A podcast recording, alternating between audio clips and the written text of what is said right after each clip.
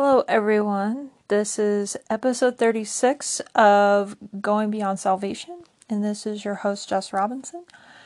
Um, we're continuing on in, in the book of Exodus, and we go into chapter 19.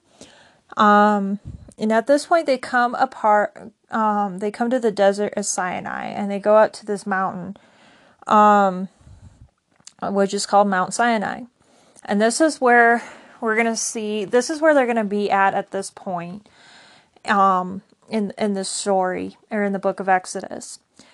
And here this is an interesting part in chapter 19 um this is where god is establishing his covenant with the people of israel. This is where the 10 commandments happen. This is where he starts establishing the law and and how israel was supposed to live set apart because they were going to go and they were going to deal with people that were were totally different.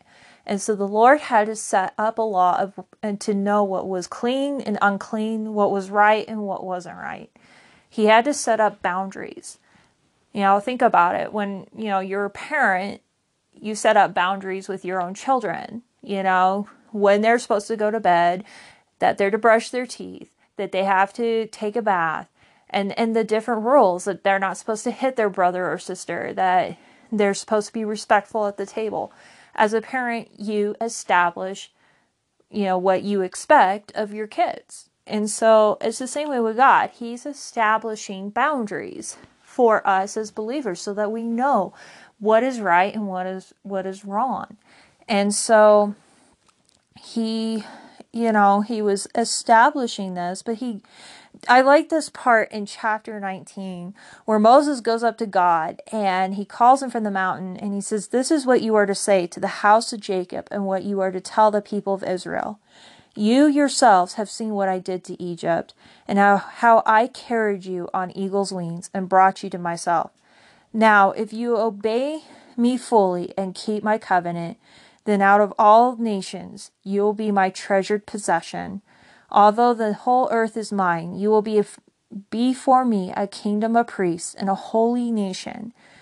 These are the words you are to speak to the Israelites. And so he's establishing that when they follow his you know commandments, when they walk out in faith with him and have this relationship with him, that they're going to be this treasured possession and that they're going to be a kingdom of priests, a holy nation he was setting them apart to be a holy nation. And we see in, in the book, in the Old Testament, this is setting up for Christ to come. This is the Lord setting up a people for the Messiah to come through, through Jesus to come through. And and as believers today, we have this same promise from from the Lord.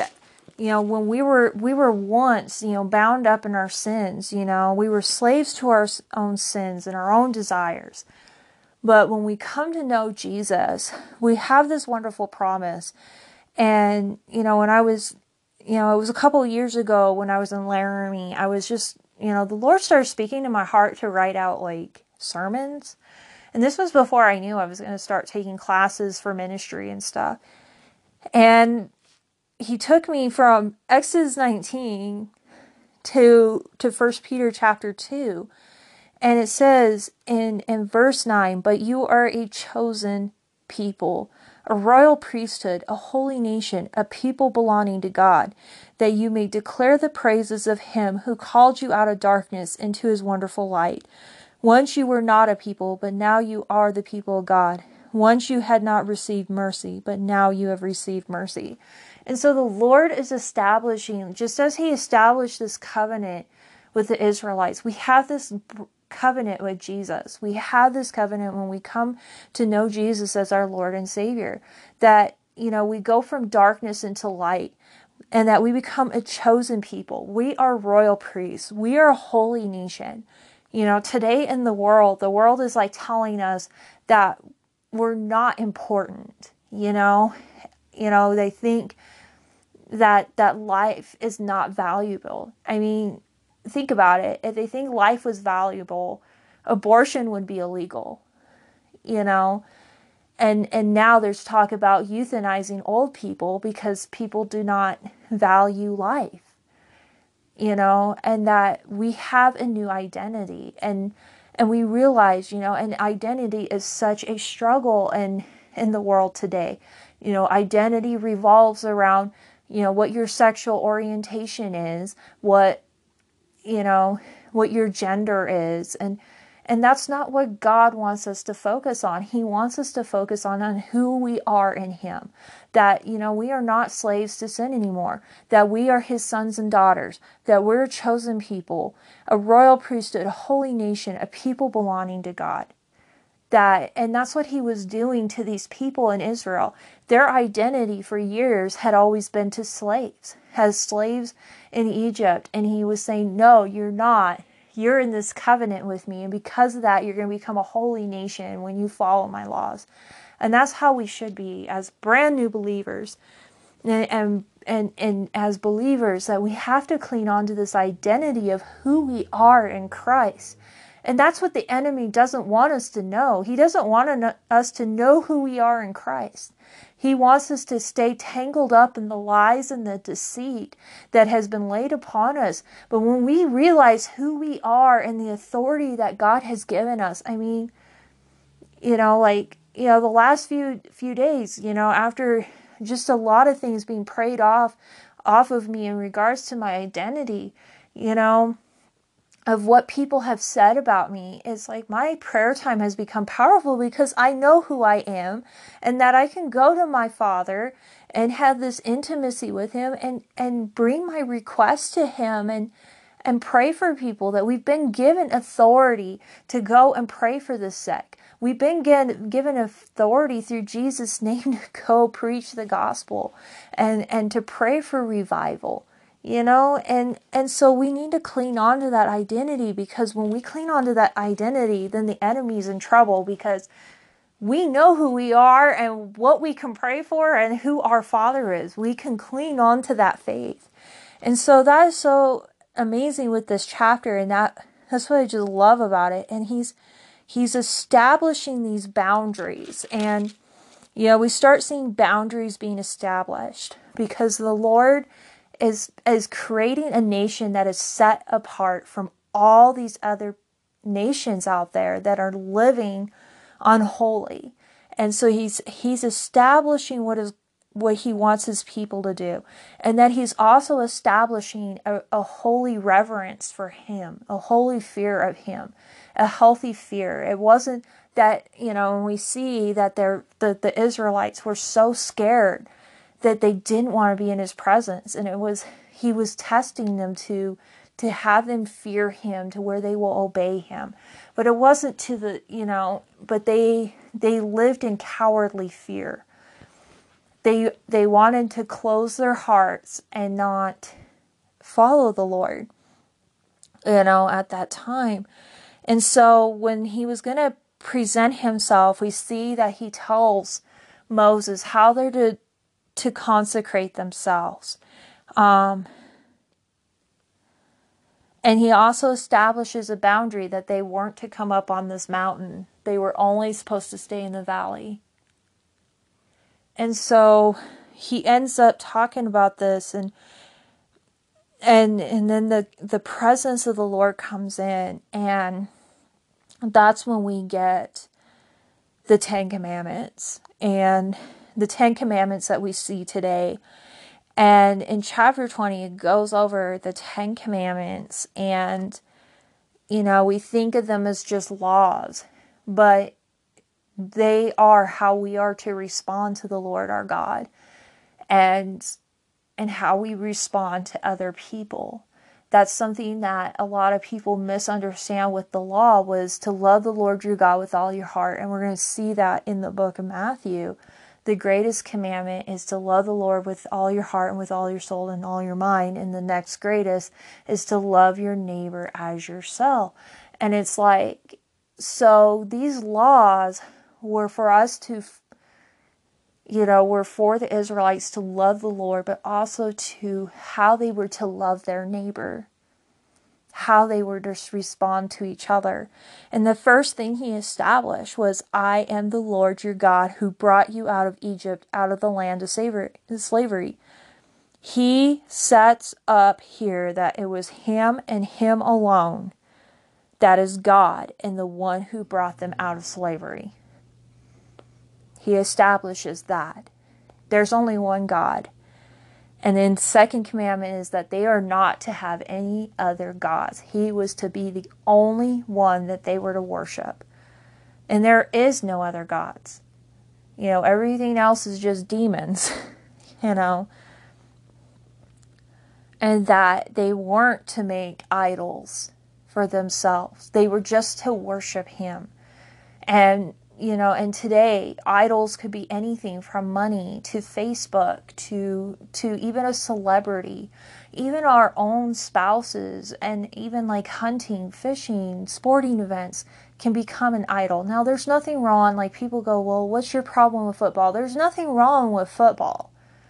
You know if you you know there's nothing wrong with a christian watching football but if they start putting football above god that's when you start making it an idol you know, there's nothing wrong with Facebook, you know, it, you know, especially when you have family that lives a long distance away. You know, Facebook is a great thing to keep up with family. But when you allow Facebook to take over your time with God, that's when it becomes an idol. And so, you know, there's this balance. And he didn't want them to have these idols.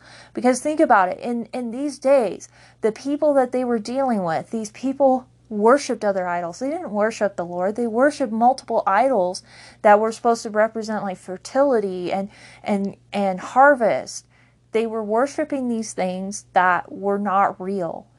And they weren't they didn't know the Lord and they were starting to live un, uh, defiled and and and all of that. So he talks about that and then he talks about not misusing the name of the Lord and that's because the Lord's name, you know, when you think about it, like he was talking about with Moses, that I am, I, I am who I, or I am, I am. And, you know, that his name is I am, and that's holy. You know, he established himself to Moses that he is holy, and that means his name is holy. And to this day, I do not like it when people misuse his name. Like I was wa- we came across this video on YouTube and this person cussed and they used the Lord and Jesus' name in vain. And I was so mad, like, at this person because I was like, how dare you use my my my Lord's name in vain because it's holy, it's powerful. We are not to use it in vain. You know, and we have to watch ourselves, you know, when we talk and and even what we watch i am not going to watch a movie where they're using the lord's name in vain. You know that is something that i will not watch. You know there you know we don't use you know buddha's name in vain or muhammad's name in vain then you know that's the same thing you know? So he there's that commandment and then he also the sabbath as we talked about in, in the last podcast, he established from the beginning that his own creation was going to have a Sabbath day. And we're going to see that the Israelites, part of why they get deported is because they do not let the land have a Sabbath day, like Sabbath year. Even they are commanded to give even their land a Sabbath year. And and all of that because it was sacred to let the land have rest, to and he wanted them to have rest as well, you know. And that's how we are to be. We're supposed to follow this still, to have a Sabbath day. Everybody was supposed to have a Sabbath. And then he establishes honoring, you know, your father and mother. And it, it included all necessary acts of kindness, material support, respect, and obedience to one's parents. And we see when when Jesus, you know, when we saw in our daily reading in the book of Matthew where Jesus addresses where you know the Pharisees were making their oral tradition the same as God's word, but they were, you know, saying you know, in regards to honoring the mother and father, but if you do this and it's considered Corban, that they don't have to honor their father and mother. It was, they were making their tradition as equal to God's law. And it was like, no, that's not how it was supposed to be. You know, God said we are to honor our mother and father, period. You know, and it's to this day. And I know that people do not have a good relationship with their parents. And it's hard because sometimes, you know, yeah, parents are imperfect. They are, you know? But, you know, we are still to honor and honor them and and respect them. You know, and, and this law it pro- prohibited unkind words and injurious acts, and sometimes it required the death penalty. And it was because he was establishing how to raise how parent you know children were supposed to act towards their parents and it used to be if a child was so rebellious they could die because they were not honoring their father and mother and he was establishing that because, you know, we honor him as our father, we're to honor our parents as well. And even if they are not blood related, they're a foster parent or an adoptive parent, we're to honor them as well because they're the ones that are taking the time to raise us and and all of that. That's how we we should react. He establishes you shall not murder, and we see it today. Murder is a capital crime. It's a capital crime because God, we are made in God's image. And so when you're killing somebody else, you're, you know, one, you're defying God and saying, I don't, I don't care for, for your creation. I don't care for you. You know, you have no respect for God in that instance, but it also is, you know, we're not to murder, we're not to harm another person. That's how we're, you know, we're not supposed to wish death. And it's even dealing, you know, Jesus deals with when we're dealing with anger towards another brother or sister, you know, with another person, dealing with anger. And that anger can lead to to us har- harming somebody, wishing that they were dead or that they would be hurt. And that's about as bad as murdering somebody. So he establishes that, and we see, and I'm going to show, you know, as we go through the law, that there are laws today in our United States that come from, you know, this source. You know, it comes from here. There are times that I've sat there and I'm like, because I worked for an attorney that did civil law, and I've also seen, you know, how things work in criminal, and it's like, that was in the Bible, you know? You start noticing where the source comes from this is the source right here of do not murder. You know, you shall not commit adultery. You know, and in adultery, you know, it it encompassed immorality and all sexual sins. It it was abominable in God's sight because, you know, just like you know, when you're worshiping other idols, that's considered adultery because you know, you're putting something above God. And you know, adultery was, you know, we see adultery that that it was punishable by death and it, it transgressed God's moral law, you know. In the Old Testament law, it was punishable by death. Um, it brought permanent and serious consequences. And it does. Adultery, you know, sexual morality brings consequences. You know, that's why pornography is being addressed because pornography use is about is a really worse drug. You know, it's considered a drug in a way because it alters the mind. Um, and it changes the mind. And a lot of users of pornography, they start just innocent, innocently looking at, you know, just magazines and some videos. But then, you know, just like any other drug, that doesn't, you know, satisfy them and they start lusting for more and more and more and it actually leads them to to more serious and unlawful hurt things that are against the law. You know, I you know, these days I see a lot of people that are getting you know, punished, you know, they're getting caught for child pornography. And all it did was all they did was start with with just regular porn, but it it went downhill from there. you know, and they started looking at child pornography because regular pornography wasn't doing anything for them. They started lusting for things that that weren't right. And then it leads, you know, and then sometimes it leads them to molesting a child, kidnapping, you know. Elizabeth Smart has testified to that that, you know, her captor, you know, Elizabeth Smart was was cap was kidnapped and but she was later found, but she was also repeatedly assaulted. And it all started, you know, with her captor starting off with just regular porn and it just became more. And so,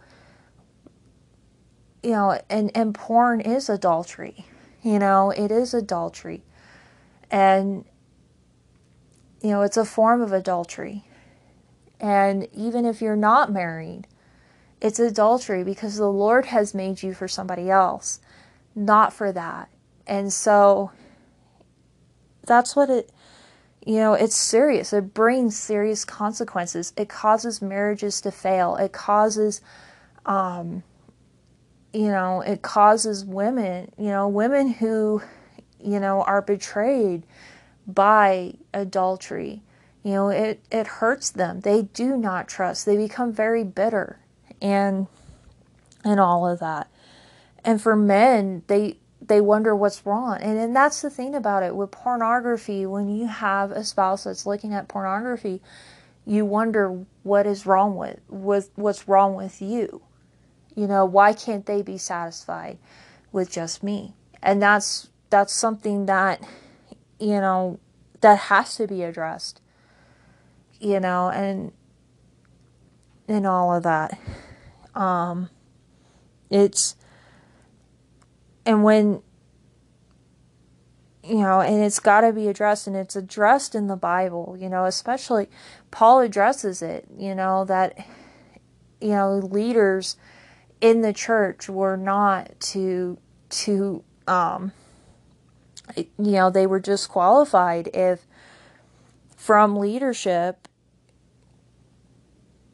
you know, if they were unfaithful in their marriage, you know, and that continued sexual morality could get you kicked out of the church and and all of that. You know, and adultery, you know, when you're living in adultery, you're also, you know, breaking God's heart in that area because he only established one man and one woman together. Um,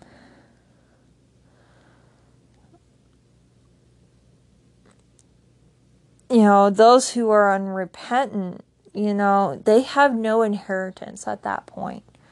And so, you know, that was a huge thing is is adultery. And then he also talks about stealing, you know, and that's the thing that we have. You can't embezzle money, you can't you know, you can't steal from your employer, you can't steal from other people. Um, and that you're not to give false testimony against your neighbor, that he was protecting people. Um, you know, it's, it's protecting the name and reputation of other other people. Um, and then, you know, not coveting, you know, that we're not to covet what other people have. You know, we're not to covet for their spouse. We're not to covet for their land or their home. You know, it's considered lust when you're when you're coveting, and and jealousy is an unhealthy jealousy that that could cause harm to somebody. And so he establishes the Ten Commandments, and as we talked about, the people were afraid, and but you see that Moses approaches God. Like you just see him approaching God. And that's how God wants us to be. We're supposed to revere him, but we want to, you know, we love, you know, have this reverence for him that we want to draw near to him. And then he, as we continue on, he starts establishing laws, you know, and this is how they were to live, how they were to govern. You know, he's pretty much setting up this covenant and how Israel was to be set apart.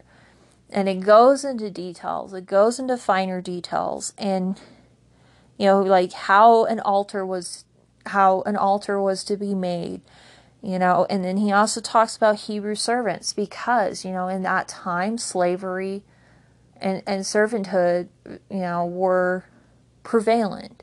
And so God was addressing that. He was addressing that, you know, and we see that in the New Testament slavery, you know, in light of of Jesus and and and the cross and the gospel. You know, how do we address slavery with all of this that happens in this time? And so he's addressing that, you know, he didn't you know, that if you buy a Hebrew servant, they were to serve for six years and then they were to go free on the seventh year. Which, you know, seven is a year of completion. Seven means complete. And, but, you know, if that Hebrew servant loves their master and they don't want to leave, you know, um, then he, he will become a servant for life. He established how that's supposed to happen. Um, and he also establishes that if the master gives a wife, you know, that, you know, the, and they have children, the woman would, and the children are to stay with the master. And so, but the man would go free. But a lot of times you see these servants actually stay. And, and so he's setting up how they're to to be. And so as we continue on, we're going to see how he's establishing worship, how they're to live and set holy and set apart, you know, for for God. And so, you know, and people think this is like the boring stuff. But really, when you look at it, it's just how we're supposed to have a relationship with the Lord. You know, how they were you know, that's how you have to look at it. And so that's it for Exodus. We're going to have a full episode today because we're also talking about Psalms and, and Proverbs and then Matthew. So, continuing on in Psalm 20, this is also a Psalm of David. And so, Psalm 20 and 21 are companion Psalms. Um, we see that they're prayers to God about the warfare of his people against their enemies. And so Psalm 20 is a prayer before the battle, and then Psalm 21 is a praise after the battle. Um, and we can apply that because, and prayer and praise is a huge part in our spiritual warfare, you know, because as we know, and I've, I've talked in past, um, in po- past podcasts that you know, we we struggle against unseen yet very real forces of evil and we yearn for victory over deliverance from Satan and demonic powers. And so when we look at Psalm 20, Psalm 20 is this prayer, you know, before the battle and something that we need to do, you know, and you know, and we always have to be prepared you know and part of preparing you know and and I talk about this and I use this a lot when you see because and see Paul even uses a Roman soldier's armor to to talk about the armor of God. And in Roman times he was inspired by the Roman soldiers. And it's when you see how Roman soldiers trained they just didn't pick up a sword and shield and go and fight they were always constantly training and being prepared for battle. They were practicing all the time. And that's how we are to be. You know, we're to continue to be in our word. We're to continue to be reading the word and applying the word to our lives so that when the battle comes, we know what the word says in our situations and that you know a lot of times we can quote from the top of our head or be praying and it'll come up because we will know how to pray in those in those times and how to fight battle battles. If we continue to ignore the word and just be stagnant in our faith we won't know how to fight satan when he when he comes to tempt us and when we deal with trials and tribulations. We won't know how to deal with those times but you know, when we are constantly in the Word and in and in close proximity with God and praying to God and allowing Him to change our lives, you know, and and enter into our hearts, and we have this relationship with Him, and we're so close in His presence, the enemy really cannot penetrate the armor that is on us because it's going to be strong and it's going to be ready and anointed, and we will know how to fight when that day comes. And so that's pretty much it with Psalms that I wanted to talk about. And so let's continue to Proverbs chapter 3. So Proverbs 3 is an interesting, you know, proverb because it, it it's an interesting chapter because in in the book of Proverbs because it has a well-known Bible verse in in there and that is so applicable to our lives. And as we start off in in Proverbs 3, you know, he's talking about not forgetting teaching my teaching, you know, talking to his son, which is Solomon, but keep my commands in your heart, for they will prolong your life many years and bring you prosperity. And you know, generally speaking, obeying God and living by His holy pr- principles will result in better health, a longer life, and a happier and more prosperous life because we're living in the joy of the Lord, you know. but we can't take this as an absolute guarantee because we do live in a fallen world. There are times the righteous are afflicted and they and sometimes they don't live long lives you know, there are tragedies that happen. And sometimes it is the wicked who are healthy and prosperous. However, I just keep telling people just because they're healthy and prosperous, but if they're not following the Lord, their final judgment is not in a good place. They can't take their wealth or their their keto diet to to to you know, to the afterlife with them. And so and then three and four, you know, it, it you know he's he's continuing on about this, and it, you see this kind of same thing talking about in in in the Old Testament as well with the law, and you'll see it over and over. And I I believe it's in Deuteronomy as well that you will see, you know, bind them around your neck, write them on the tablet of your heart.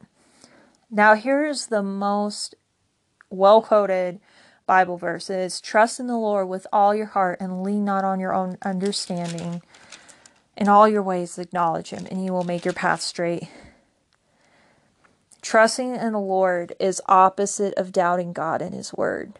And it's such, it's so fundamental to trust.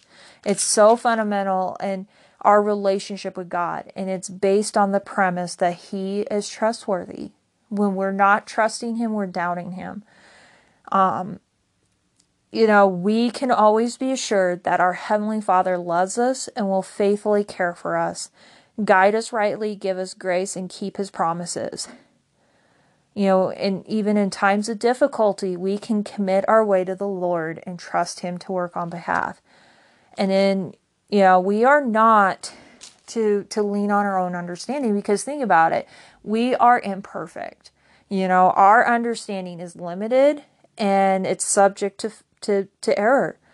And so, and as I was talking about with Psalm 20, Psalm 20, that we are to be in the Word of God, you know, and when we are enlightened with God's Word and trusting in Him, when those times of troubles come, we, the light, the path is going to be enlightened for us what to do, how we're to pray, how we're going to handle the situation. Um, yeah, we just can't depend on human reason. We can't. We can only depend on what God says and what His Word says. And, you know, and, and everything, we are to acknowledge Him. We're to acknowledge Him. Our plans, our decisions, activities, we need to acknowledge God and His will as, as our supreme desire. We should acknowledge Him. In our plans, in our, in our, in our careers, we are to acknowledge Him and when we do those, He's going to make our paths straight. And so, you know, we go through this and um, through this Proverbs, and I'm going to just kind of emphasize on a few things, you know. You know, he uh, you know emphasizes honoring the Lord with with your wealth, and it's you know in that time the Israelites were to bring their first fruits, and that's the same way with us. We are to bring our tithe, you know, from from our income, you know, to the Lord as an offering because that's his. And he he doesn't ask that much, you know. and that you know to honor him it's a it's a form of honoring him you know? And then you know solomon also talks about not despising the lord's discipline. This is huge. A lot of people think that just a relationship with god is all feel good. The lord is you know our father and that means discipline. You know kids screw up and what do parents do? Do they let their kids just let their you know do whatever they want? No. When they do not follow the rules there's there's consequences. And the kids are disciplined you know. If you're you know you don't make it back on time from curfew and you know and you know your car and it's not because your car broke down or whatever you have those consequences, you know, that you're going to be grounded or you're going to have your cell phone taken away. That's the same way with the Lord. And that's part of his his discipline. You know, when we're disciplined by the Lord, when he's convicting our hearts, it's allowing us to to grow in him and so we shouldn't despise his discipline. When we're despising his discipline, we're allowing our hearts to become hardened and and we're walking on that path to apostasy where where where we just shun God totally. And and so we talk about that and then he also talks about you know some of the things that I'm going to highlight he riches and honor. You know, there's nothing wrong with having nice nice things on this world. There's nothing wrong with that. It's when we allow it to become idols in our lives because we can't take those. You know, we should desire the treasures in heaven and all of that. You know, you can still have nice things. You know, you can still have a nice car. You can still have a nice home, you know, nice clothes and all of that. It's just you know our desire should be those those treasures and, and riches and you know riches in heaven you know? And then you know and he also talks about you know go on your way in safety. You know wisdom when we allow wisdom in our lives you know and, and wisdom is when you know we're applying the word of the lord in our lives. And in in how in our relationships, our marriages, how we deal with people. You know, it keeps us walking safely in God's good, pleasing, and perfect will. Um, and it, it allows, you know, God's not going to allow those who trust Him to be caught or destroyed by the trap set by the enemy. He's always preparing us. And a lot of people make the mistake that the enemy, like a lot of the attacks of the enemy, are sudden. He, I think he's meticulous about his plans. And I've heard, you know, some people say, you know, for example, like, you know, some people that I that I've listened to some of these great men and women of God, they've talked about that you know, before a trial came, you know, they were at a meeting and somebody who they didn't know would come up to them and pray over them for protection and all this and then all of a sudden you know, maybe years, months, whatever, there will be a time that spans and whatever was being prayed for just happens. And these people are not caught off guard at this point because they realize, hmm, this is what was going on.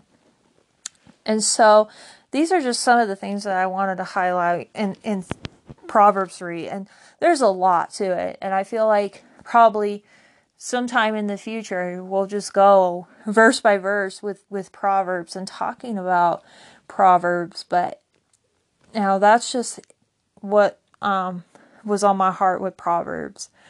And so we're going to continue on into matthew. So continuing on in matthew um we've been talking about the passion week. We are still in day three and what has happened with day three was at the beginning, um, you know, we know that Christ and his disciples they noticed the withered fig tree, and then day three begins. Um, you know, it begins with controversy with the chief priests, the teachers of the law, and the elders challenging Christ's authority, and that's when he starts um, challenging them and um, doing all these parables. Um, and he has also made comments on paying taxes to Caesar, and he responds in this at the beginning of our reading. He's responding to a question because the Sadducees they did not believe in the resurrection. Pharisees did. Sadducees didn't. They were a whole different. They were mainly your wealthy upper class people um, that were in this group. They were okay with the status quo of having Rome rule. They had no problem with Hellenism. They kind of they liked their status quo and they are actually the ones more threatened by Jesus because he's a, affecting their status quo. And so they ask him this question about marriage at the resurrection. And Jesus addresses that in here. And what it is, is it's not like we're not going to re- recognize our spouses, you know, when we go to heaven. It's going to just be at a deeper personal spiritual level. Like there's our relationships going to be so different.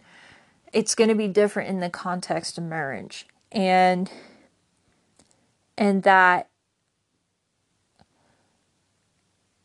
you know, even though somebody is physically dead, you know, he's addressing that, you know, he says, I am the God of Abraham, the God of Isaac, and the God of Jacob. He is not the God of the dead, but of the living. So when we physically die, that's just a physical death. But when we have Jesus in our heart, and he's our Lord and Savior, and we have this relationship with him, um, it's so much more.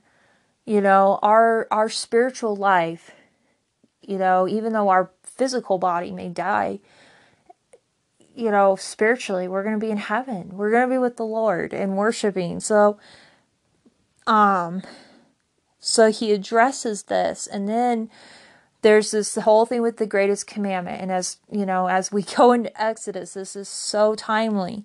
You know, his reply is love the Lord your God with all your heart and with all your soul and with all your mind. It's is loving the Lord and having this deep desire to love Him. That's the greatest commandment. You know, you see these laws, and it's just because of our love of the Lord, it causes us to follow His law, you know, that we will obey Him because we have this love and reverence for Him. And He's above all else in our lives. He's so, we love Him so much. We worship Him. We desire for Him above all things. And, you know, that's, you know, the greatest commandment. And then the second is, you know, like it, love your neighbor as yourself. So, you know, when we love the Lord so much, we are commanded to love our neighbor, even our enemy. We're to love our enemy, you know, as ourself. You know, there's such that and and he says all the law and the prophets hang on these two commandments. And you're going to see that. It's how we respond to others. How because of our love to the lord you know it changes how we respond to others. It changes how we live because we set ourselves apart from the rest of the world. And and that's what he's addressing is that these two greatest commandments is what you know, hinges on, you know, all the other laws and stuff hinge on these two greatest commandments. And and then finally he he challenges them. He confounds them with the question, whose whose son is the Christ? And and they're like they said the son of David. he's like he says, but David says, The Lord said to my Lord, Sit at my right hand until I put your enemies under your feet. He's like, and then David calls him Lord. How can he be his son? He confounds him. Now, yes, Jesus came from the genealogy of David, but he is not the son of David, he's the son of God. So, that's where he was confounding them at. And so that's it for Matthew that I wanted to talk about. And we're going to continue on with day three. Day three is a really long day to talk about. So we'll we'll continue that in our next podcast um, with Matthew. And um, for the next reading, um, please read Exodus chapter 21, verse 12 through chapter 23, verse 6, and then Psalm 21, verses 1 through 13, Proverbs 4, verses 1 through 2, and then Matthew chapter 23, verses 1 through 26. And I'm going to end in a prayer, and I just want to thank you, Lord, for, for this day. Thank you for your promises, Lord. Thank you that for the love and mercy that you give us, Lord, and that, Lord, we just thank you that our identity is in you, that we don't have to seek our identity in, in the world, Lord God, but we seek our identity in you, and that it's true, it's powerful. And that, Lord, I just pray, Lord, that you would guide us and direct us, that your word would just begin to form in our hearts, Lord, and that, and that, Lord, we would just desire and crave for you more and more, Lord Jesus. Just develop our relationship even more with you, that we your word would just begin to pop up in our heart and in our mind in every situation, Lord God. That, Lord, we would find our answers in your word and in your promises, Lord God. And we just thank you for all that you continue to do and that just be glorified and magnified. In Jesus' name.